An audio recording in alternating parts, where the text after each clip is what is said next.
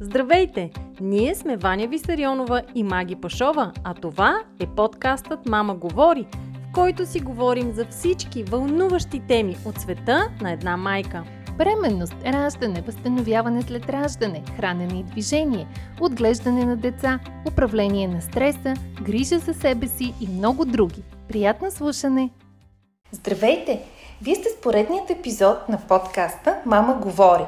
Днес водещ съм само аз, Маги Пашова, тъй като Ваня пътува, а мой гост е една много специална дама, която аз наистина много уважавам, обичам и се радвам, че днес ще имаме възможност да си говорим с нея. Тя е майка на 4 деца. Освен това е първата дула в България, която в последствие а, завършва и акушерство и в момента практикува като акушерка. Много жени в България я познават и свързват нейното име с естествено раждане, естествени идеи, естествена бебешка хигиена, бебеносене, изобщо много неща, които може би до преди десетина, 12 години бяха нечувани, непознати у нас. А днес до голяма степен благодарение на нея и в последствие и на други последователи добиха популярност и това е една много хубава тенденция, която продължава. За тези, които не са се досетили, мой гост днес е Олга Докат. Здравей, Оля! Здравейте! Благодаря за поканата. Радвам се да бъда с вас днес. И аз така. А, и съвсем естествено, това, за което ще си говорим с тебе, е темата раждане. Всичко супер. свързано с него. А, нещо по което съм сигурна, че а, ти говориш всеки ден, но винаги има какво да кажеш, особено пък на хора, които не са а, достатъчно чували по темата и е нещо, което им е актуално в момента. Mm-hmm. Но преди това предлагам да ни разкажеш малко повече за себе си, за твоята история. Споменах вече, че си майка на 4 деца и вече и акушерка, но това не е твоята първа професия. А, как стигна до тази кариерна промяна? Ох, да не стане много дълго, май. че моята история е една Твоята е дълга. дълга. И най-важните ами, неща. Имам а, две раждания с секцио, преди да стана акушерка и дула и въобще да се занимавам с да. това. И а, аз не исках да раждам със секцио, исках да си раждам нормално, не успях по ред причини. И това беше много голям стимул, защото като раждаща жена видях, че има доста проблеми в а, системата. Това беше много голям стимул да работя за промяна. Първо като доброволец, след това като дула и сега в момента вътре в системата като акушерка. Да. След тези две раждания имам и две естествени раждания, които бяха чудесни и така на драго сърце го препоръчвам на всички, наистина като човек, който е преживял и двата вида раждане. Не може да сравни. Не може да се сравнява естественото раждане, така че с всяко, с всеки свой опит съм все по-мотивирана да го популяризирам това нещо. Добре. Ам, така, накратко това е твоята е, история. Тя наистина е много по-дълга, когато човек е, така влезе в подробностите, но една интересна част от нея е специализацията, която правиш в акушерска къща в Штатите, нали така? Да. Може ли да ни разкажеш малко повече а, за тази твоя практика и изобщо как протичат ражданията там, тъй като mm-hmm. у нас Принципно всички раждания протичат в болнична да. среда. Така и с е. лекар. И с лекар, да. Сигурно. Така е последните години, така е и днес. Все повече а, в а, западните държави става популярно пък раждането у дома или в акушерска къща. Аз лично имам позната, на която живее в Белгия а, и бидейки българка, свикнала с модела, че се ражда в болница. Тя искаше да ражда в болница, mm-hmm. но не й позволиха. Да. А, да, там всъщност си казаха Защото ти... е била много ниско рискова. А, точно така и казаха, не, ти нямаш никакви показатели да раждаш в болница, mm-hmm. ще си раждаш в къщи. Ясно, да. да, така че явно има различни практики. Разкажи ни mm-hmm. за, за тази, в която ти си стъжувала. Да, ами Всъщност там също има и раждане вкъщи, и раждане в този родилен център, uh-huh. като същите акушерки асистират. Тоест присъствала съм заедно с тях на доста домашни раждания също така. а, няма в самия родилен център условия да се направи секцио или за някаква спешна намеса, т.е. ако има проблем, се транспортира в болница. В тази родилна къща не могат да бъдат извършени такива медицински да. дейности. Лекар няма, mm-hmm. т.е. единствено акушерките се грижат за майката и бебето и преценяват има ли проблем, налага ли се участие от лекар. Това е много голяма разлика с България, защото в България винаги трябва да присъства лекар да. на раждането. Не само това, ами присъстват няколко лекари. Присъстват акушер-гинеколог, анестезиолог, неонатолог. Има, ако не са в стаята, поне са наоколо mm-hmm. в болницата. Докато там това нещо няма, защото се смята, че раждането е нормален процес, който в огромния процент от случаите завършва нормално и няма нужда от лекар. Да. Има ли проблем, ако шерките са адекватни да преценят на време, че се налага медицинска помощ и тогава се насочват към лекари и болници. Как протича раждането, независимо дали е вкъщи или в самия център, няма голямо значение. Жената ражда без абокат, без клизма, може да си хапва лека храна, да поема течности, да ходи, да се движи, да смени позициите, да бъде под душ, да бъде във вана. Най-често присъства партньорът ти, който прави масаж, помага за смяната на позите, за дишането, изобщо облегчава, дава емоционална подкрепа. Самите акушерки също го правят това нещо, може да има и дула, ако искам, нали, така специално подготвен асистент. А, когато настъпи моментът за самото раждане, втория период на раждането, жената отново избира позата, в която тя иска да роди. Абсолютно е свободна позата. Акушерките общо взето ни казват кога да напъва и как да напъва, просто следват нея, окоръжават я, че се справя добре и напаните са си съвсем спонтанни. А против разкъсванията може да сложат топли компресчета, епизиотомия почти няма, uh-huh. много рядко използват окситоцин и каквито и да е медикаменти. Ако използват нещо, използват билкови тинктури, хомеопатични лекарства, ароматерапия, акупресура. Много по-естествени неща. Да. И когато се роди бебето, се слага директно върху майката. Изчаква се пътната връв, даже не само да пулсира, но в този родилен център чакат и да се роди плацентата, което най-често отнема поне 10-15 минути, може и половин час, може малко повече. Не, прекъснат, не прекъсват през това време пътната връв.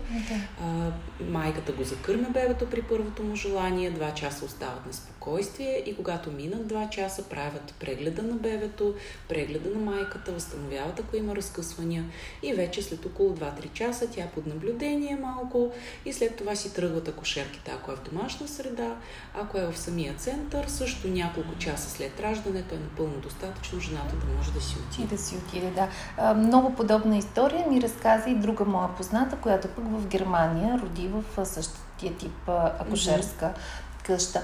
А, това, което а, исках да питам и нея, и теб, а, по принцип, самата жена ли избира и решава или а, се консултира първо с а, лекар, който казва, че няма някакви противопоказания а, за такъв тип а, естествено раждане? Как се насочват изобщо бъдещите майки? Специално там тези жени изобщо не виждат лекар през цялата бременност. Uh-huh. Изцяло ги следят акушерките. Или евентуално, но там не всички жени го правят, евентуално отиват за два пъти или три пъти за ултразвук. И това е което прави лекаря.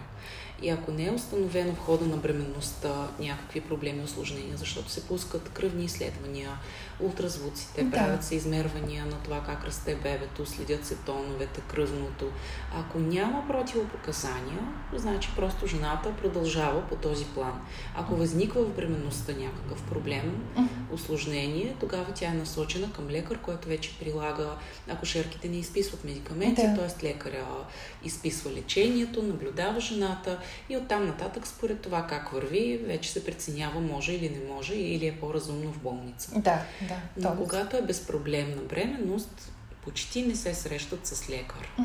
Ние това се опитваме да го направим и тук в момента, като сме за цялата страна, може би два или три такива кабинета, okay. в които акушерки проследяват нормална бременност. Да, т.е.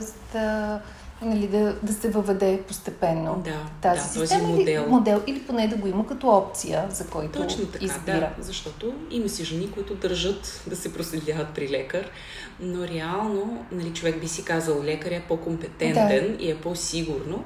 Реално обаче изследванията показват друго. Показват, че когато а, на най-периферното ниво на грижи се случва проследяването и раждането, осложненията са по-малко и процентът цезарови сечения е по-малко. Да, точно за този процент ми се искаше да поговорим. У нас той е сравнително висок. Аз попаднах да. на една статистика, а, ще те помоля да потвърдиш доколко е вярна, но това, което четох е, че у нас те са над 50%, средните за Европа са 20 до 25%, mm-hmm. а препоръката на СЗО е за около 15%, да. т.е. те приемат, че това са наистина рисковите раждания, които задължително изискват оперативно раждане. Да, така е. В България за цялата страна беше последно това, което аз знам, 42%, 40. но в Софийските болници болници определено е над 50 okay. във всички софийски болници. Uh-huh. Ако вземем София, защото в провинцията е малко по-нисък, може би, но като цяло пак е много висок, е ако е 42%. Да. Световната здравна организация не си е ревизирала това, тази препоръка uh-huh. за не повече от 15%, като имаше по едно време някакво ново изследване, при което се видя, че при процент около 20 резултатите са най-добри, но mm-hmm. пак ние сме два пъти повече Над. от допустимото. Да. Наистина в страните, особено скандинавските страни, Холандия, а, това са страни, където основно акушерки се грижат за здравите бремени. Наистина процентът е под 20, което е чудесна статистика, mm-hmm. но резултатите във всяко едно отношение са добри. Тоест, то не е въпроса да е само нисък процент Цезарово. Да. Въпросът е какво се случва с Майката и бебето. смъртността, заболеваемостта. Да. Ако това е добро, плюс нисък процент Цезарови сечения, значи е постигната целта. Да. А, добре, у нас има много причини за този висок процент. Аз предлагам да не се спираме на всички тях. По-ми се иска да поговорим за тази причина, която е свързана с избор от страна на самата родилка. Mm-hmm. Аз самата познавам такива а, дами, които сами избират mm-hmm. а, опцията оперативно раждане а, и са убедени, че това е по-леко, по-приятно, mm-hmm. че едва ли не в 21 век няма нужда да, да се мъчим, а, за да раждаме, да. както са раждали mm-hmm. бабите ни. Освен това всичко контролираме, знаем кога ще да. бъде, колко дълго ще бъде. А, голяма така според мен поне, важен, важен елемент в това решение е дозата страх. Страх да, от естественото абсолютно. раждане. Според тебе на какво се дължи този ами, страх? На всички тези истории, които се чуват в пространството, колко е тежко, мъчително, колко много осложнения има, колко много проблеми да. има. За рискове от секцията не се говори. Uh-huh. Все едно да ти отворят ципче и да извадят бебето, реално има много повече рискове. И много, много повече основания да се страхува човек от секциото. А, като жена, която е раждала два пъти с секцио, не мога да си представя как някой би го избрал, защото си има много... Докато правят операцията не те боли, да. но след това има много възстановяване, много време. Ако сравнявам с естественото раждане, как малко след раждането станах, взех си душ, отидох, грижих се за децата с да. секцио, поне една седмица ми трябваше, за да се почувствам отново в своето тяло, mm-hmm. а, че съм същия човек, че ми е комфортно. Така че това е много странно, но не се говори. Определено в пространството секциото е като също толкова безопасна и добра альтернатива, че и по-добра, и по-бърза, и по-контролирана. Да. Реално и за майката, и за бебето риска е по-голям, пък защо се страхуват и как да преодолеем страха от нормалното раждане, може би трябва да общуваме с жени, които са раждали нормално, да посетим курсове, книги да прочетем, да се срещнем с този страх, от какво точно ни е страх. Да, и може би наистина е хубаво да се дава повече гласност на позитивните истории, отколкото Точно ти си права в интернет, по форумите е пълно с едни изтряскащи а, истории на жени, преживели травматични раждания, да. което да, но нормално е да ни, да ни не плаши. А, добре, за да затворим темата секцио и да се върнем отново към естествените раждания, все пак има случаи, в които наистина е препоръчително оперативното mm-hmm. раждане. А, нали, тези 15 или 20%, както mm-hmm. ги изчислява mm-hmm. Световната здравна организация, може ли да ги изредим? Кои са случаите, в които наистина е по-добре да се премине към операция? Така, ами абсолютните показания са буквално на пръсти се броят. Това са свързани с плацентата, плацента превия, когато тя покрива цервикалния канал. Да. Отлепване на плацентата, ако плацентата се отлепи преди раждането на бебето, е много опасно и за двамата. Това е пролапс на пъпната връв, когато пъпната връв изпада пред бебето и бебето е притиска. Това са различни сериозни заболявания, състояния на майката. Някакви притеснения могат да бъдат за здравето на бебето, нещо с тоновете или бебето не расте.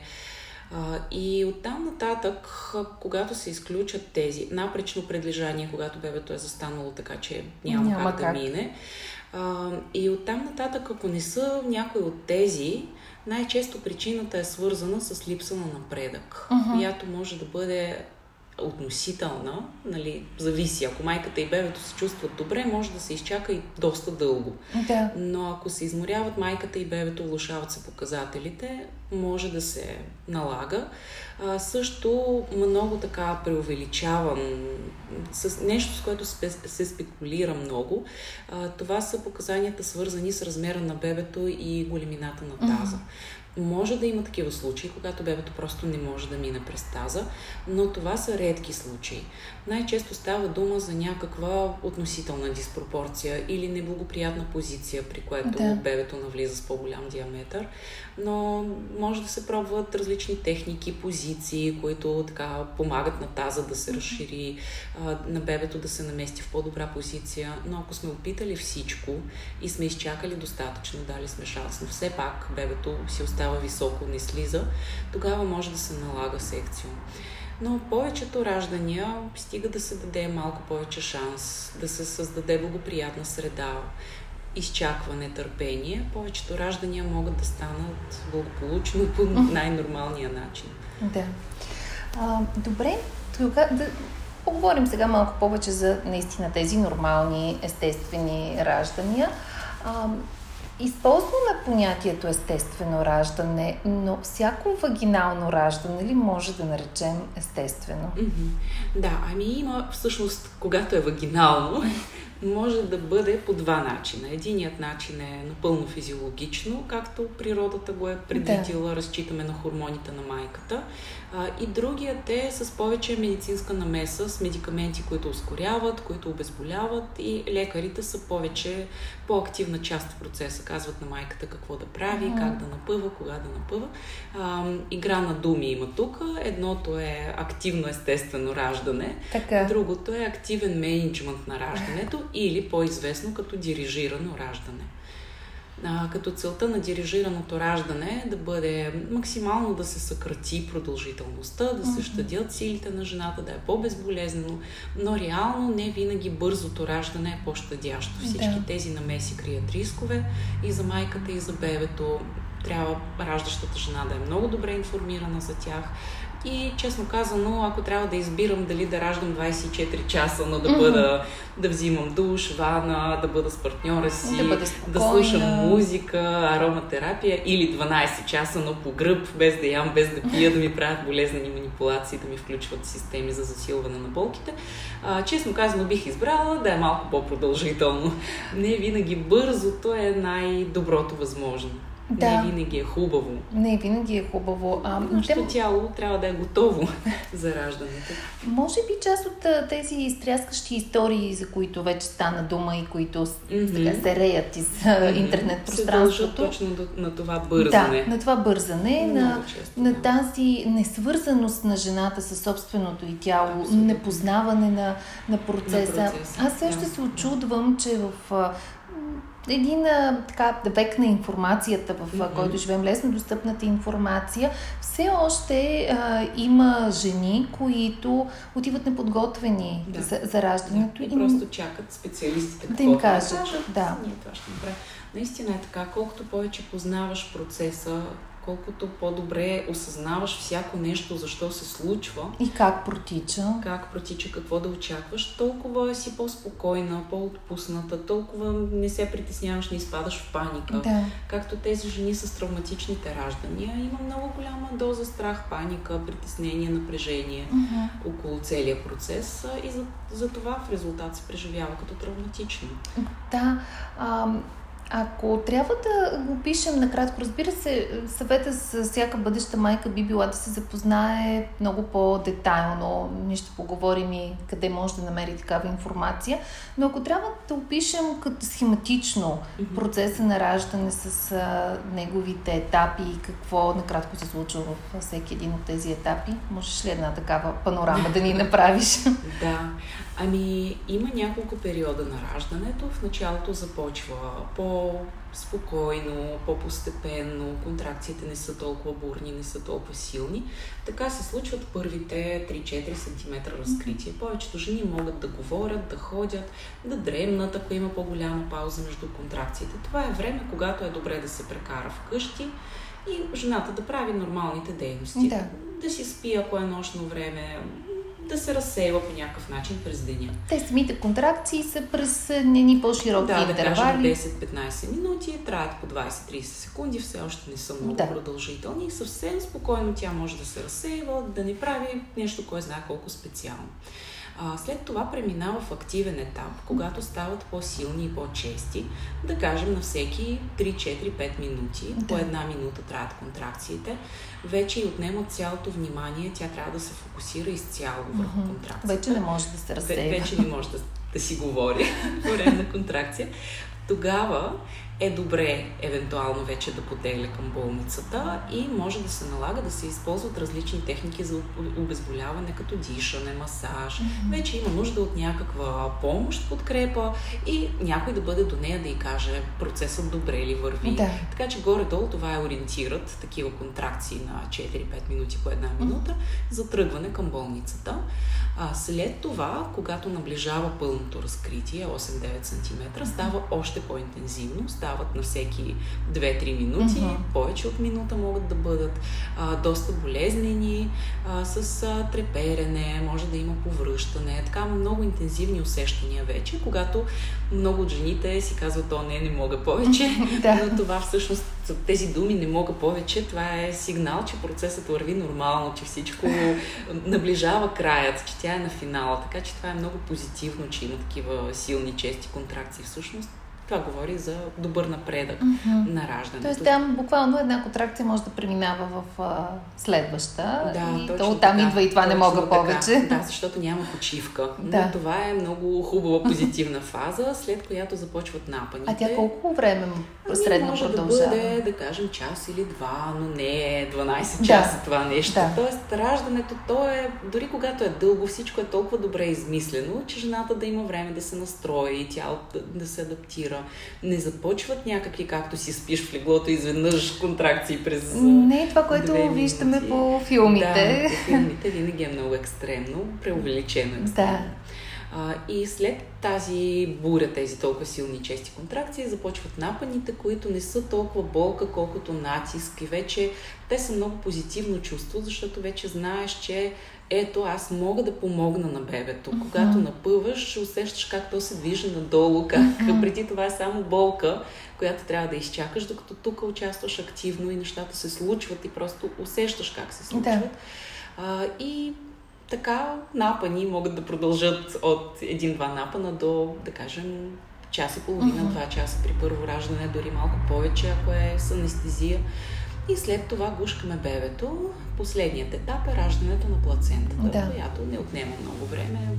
10-15 минути, половин час, когато но, няма медикаменти. Но това е важно отбелязка, особено за, пак казвам, с жените, на които предстои първо раждане, не са достатъчно запознати с процеса. Mm-hmm. Раждането не приключва с излизането на бебето. Да, да, плацентата е доста важна. Там е много важно да няма добре да се съкръщава матката, да няма кървене, mm-hmm. да се огледа дали е цяла плацентата. Също много важно за процеса на раждането, това са хормоните, които участват, които са по толкова гениален начин измислени, че на всеки един етап вършат прекрасна работа. и стига жената да не е под стрес, да не е напрегната, оплашена, те се отделят без проблем и това помага на раждането да стане без помощ на медикаменти, лекарства, да. някакви други манипулации. И освен това има много голяма роля за нашите емоции, поведение, връзката с бебето, кърменето след това. А, когато раждаме с някаква медицинска намеса, дали с а, анестезия или с секцио, хормоните не се отделят по същия начин. Да. И всъщност ние една идея малко по-трудно да започне връзката, кърменето. На бебето му е малко по-трудно, защото тези хормони му помагат и на него да се справи с стреса. Uh-huh. А, този, тази липса на стрес, това спокойствие, то до голяма степен а, идва от а, така, няколко фактора. Едното е самата жена да е информирана, запозната, да знае какво се случва. От друга страна да е в подкрепеща среда. Нали, било то болница или някакъв друг център, ако не става въпрос за България, но изключително важно хората наоколо. А, какви са и как а, те подкрепят. Но има и други методи. А, напоследък популярност добиват а, понятия като хипнораждане, оргазмено раждане. Какво би казала за тях? Имаш ли опит с подобни? Наистина ли помагат? Да, хипнораждането това са по-дълбоки релаксации и създаване на тази изключително позитивна нагласа към процеса, uh-huh. което дава невероятен ефект. Наистина, жените, които аз съм наблюдавала, които са практикували това през бременността и по време на раждането, са много спокойни. И нещата вървят много добре при тях. Но хипнораждане не означава, че ти си абсолютно неадекватна в някаква така хипноза. Не, в много дълбока релаксация. Uh-huh. Много спокойна, много отпусната. Тялото е много отпуснато и самата позитивна настройка. Там много се набляга, има такива позитивни утвърждения. Да.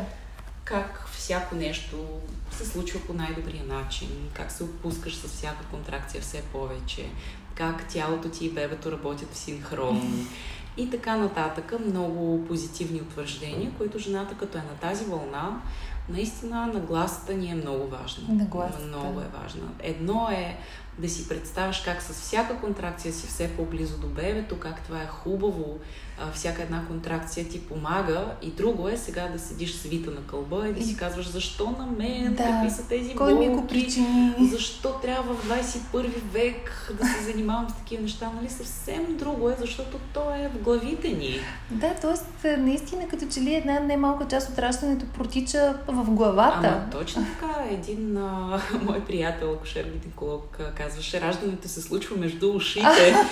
Човек би си помислил, че между краката се случва, ама не, всъщност основното да. се случва между ушите. В мозъка се отделят хормоните, нашата нагласа е нашата е изключително нагласа. важна. Аз когато родих със секцио, се възстановявах най-бавно от всички, защото аз бях толкова разочарована, разстроена, mm-hmm. отчаяна, гневна че моето тяло просто отказваше да, да се възстановява. Да, в съпротива. докато другите жени, които бяха родили с секцио, нямаха този проблем. Те бяха доволни. Да, защото... Че бързо е минало, че... Да, безспорно, безспорно нагласата ни, отношението ни към нещата да, изключително да. много помагат. Когато знаеш, че болката не е вредна, че има своя смисъл, е съвсем по друг начин преживяваш и при раждането болката е много малка част от раждането. Има такъв огромен процент, процент щастие, радост, неповторими емоции, на които на фона, на които болката е нещо, нещо много мъничко, което в момента, в който родиш, я забравяш веднага. Да. Факт е, че, че забравяш всичко в момента, в който си, си гушнеш бебенцето и може би наистина, ако предварително си настроена, че тази болка по-скоро помага, аз mm-hmm. даже в... тъй като съм слушала такива за хипнораждане, mm-hmm. сесии или как да ги нарека, mm-hmm. релаксации. релаксации а, те дори не използват думата болка, mm-hmm. а вълна. Да. Вълна, която те залива и която mm-hmm. помага да изтласкаме да. бебето навън. И когато ти спираш да се отнасяш към да мислиш за, mm-hmm. за, за тази за болка и да... Като страдание, като да. нещо вредно, което те наранява, а просто се оставяш да, да, да, да те понесе mm-hmm. вълната. Да.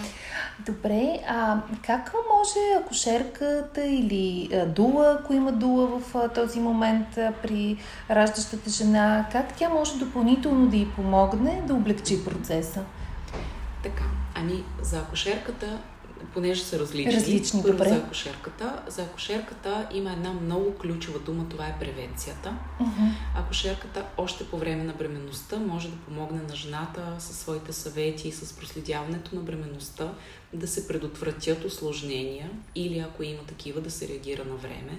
А, там медицинската част е много важна, но тя не е в посока да лекуваме създал се проблем, Да. а тя е в посока да направим всичко възможно жената да бъде здрава, в добра кондиция, всичко да е толкова добре, че и при раждането да няма осложнения. Мгм. А, това е много ключово, което задължително трябва да започне още преди бременността, както и подготовката за Да. раждането. По време на раждането наблюдава, следи всичко наред ли е, има ли някакъв проблем и съответно насърчаване, окоръжаване, емоционална подкрепа, предложения за различни позиции, начин на дишане, а, какво да прави, да, да бъде до нея, да вярва в нея.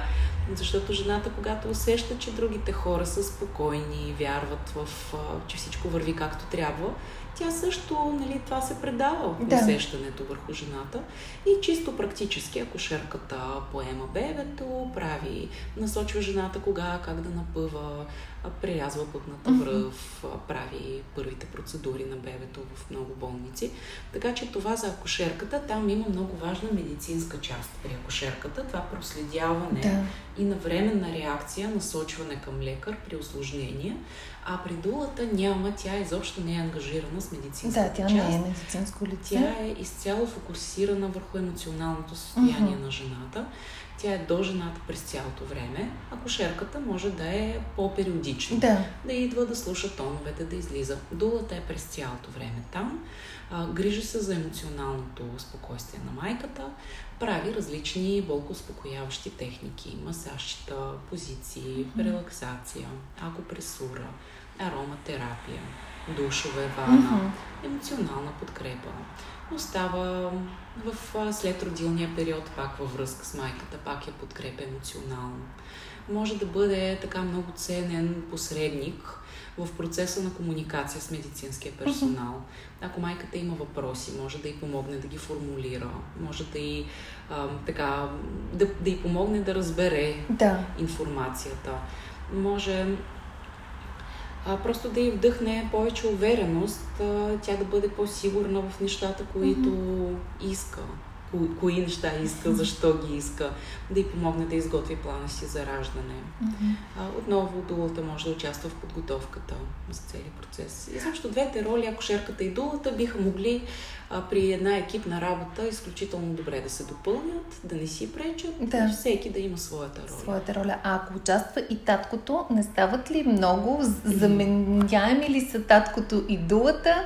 Или много си зависи от конкретния случай и конкретния татко? Много зависи от случая, да, но най-често не, се, не си пречат, защото дулата не би могла да замести. Това е партньорът на тази жена и бащата на това бебе. Да.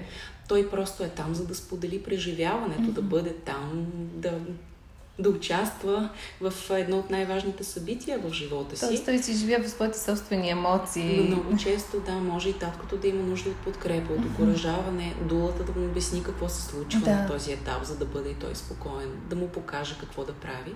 А, докато дулата е жена с опит, за нея това раждане не е първото, не е единствено и тя е насреща с всякакви практически неща, които таткото да го освободи от тях. Той да, Да. може просто да, да живее в момента. Да, Така да. че не си пречат. Докато работих като дула, повечето ми раждания, да не кажа почти всички, но повечето бяха заедно с татковците. Никога не съм забелязала да има прекалено много, да, да си пречим. Като е дълго раждането, може да се сменим единия, да си почине, другия да поеме.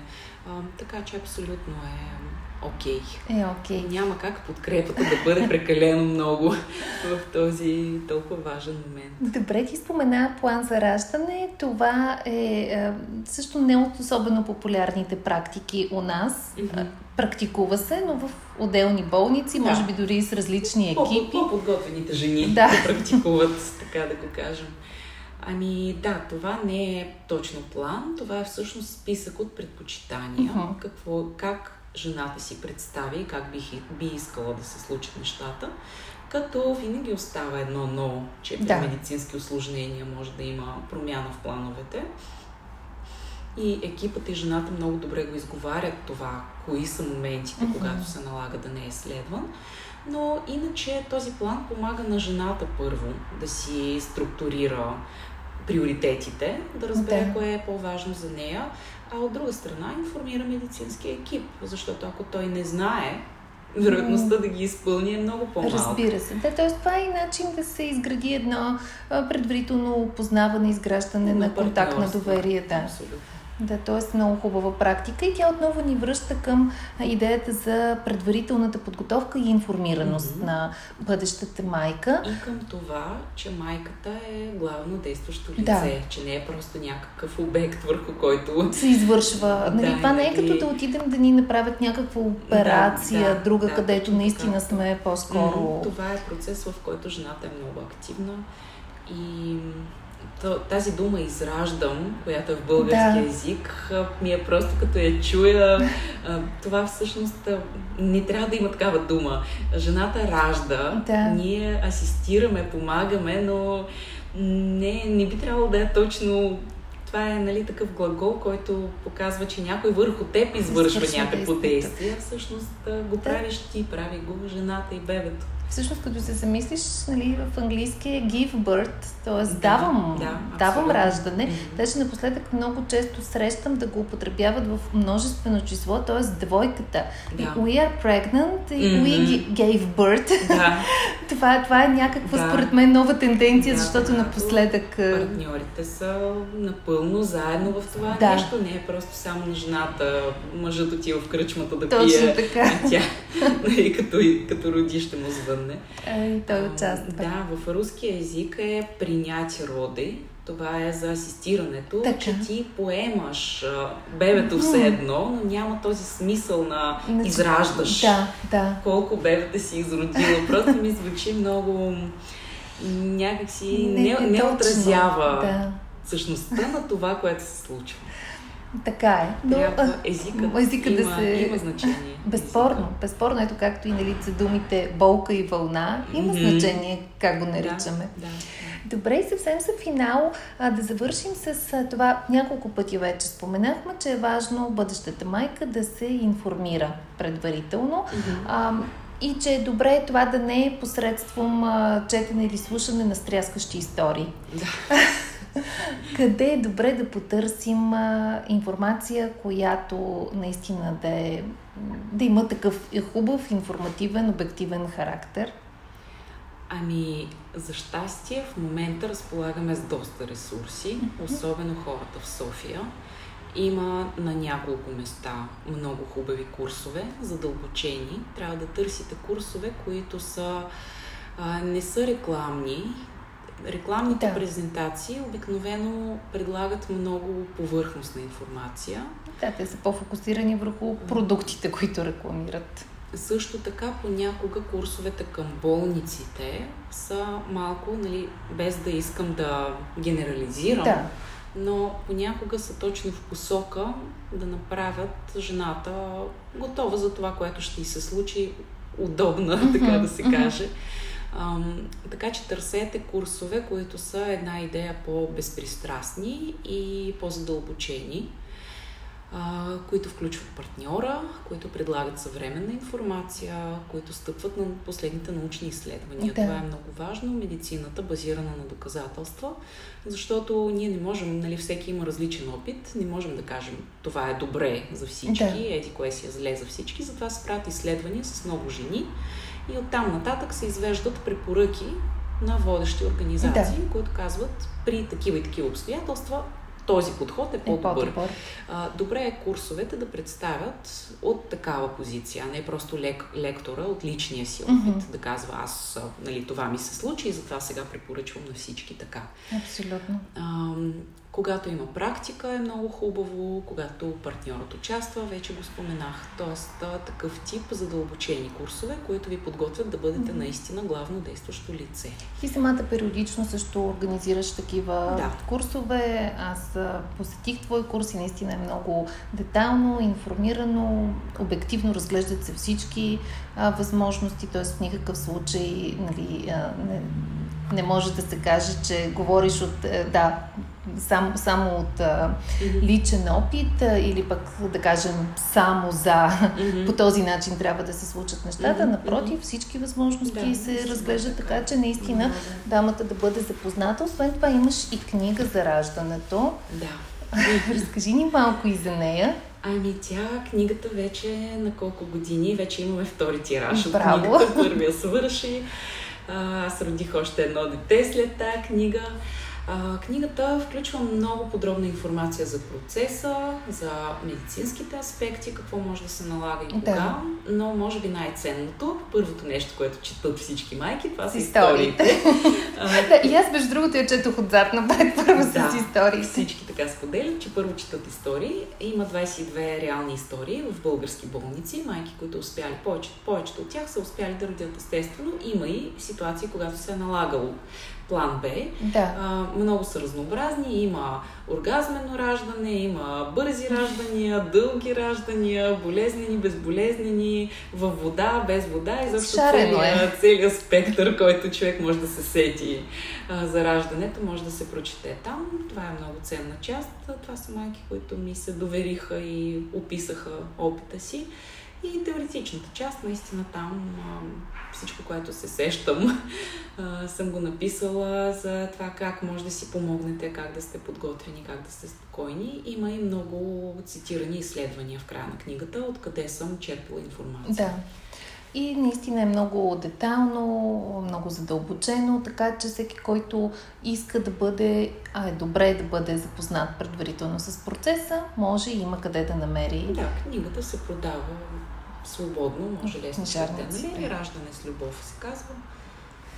И не е от най-кратките книги. Да, тя си е една. Дебеличка.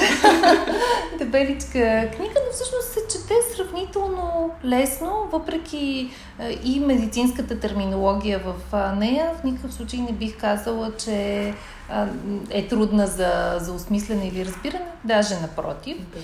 А, така че нали, можем да насърчим бъдещите майки, особено ако пък говорим за първо раждане, е много, много важно да имаме предварителната информация.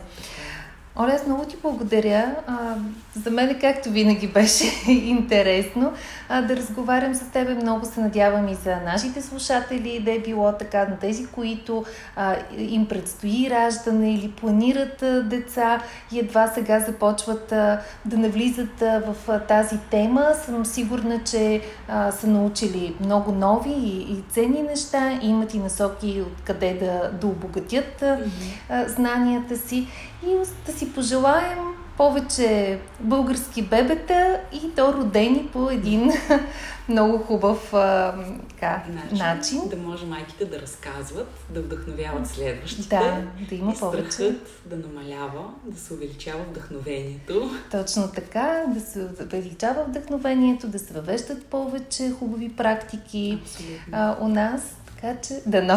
Повече хора да имат импулс да променяме системата. Благодаря ти още веднъж за този разговор. А, на вас, всички слушатели на подкаста Мама говори, а, ще, се, ще сме ви благодарни, ако го споделите, харесате, коментирате и му помогнате да достигне до повече хора. Още веднъж прекрасен ден на всички и до скоро! Информацията, която предоставяме в подкаста Мама говори, е с информационен характер и не бива да служи и да се приема като медицинска диагноза, нито да заменя индивидуалната медицинска оценка и наблюдение. Преди да решите да се доверите на нас или други източници, свързани с диастазата, моля, консултирайте се с вашия лекар и или хирург. За повече информация посетете нашата веб страница nenadiastazата.com.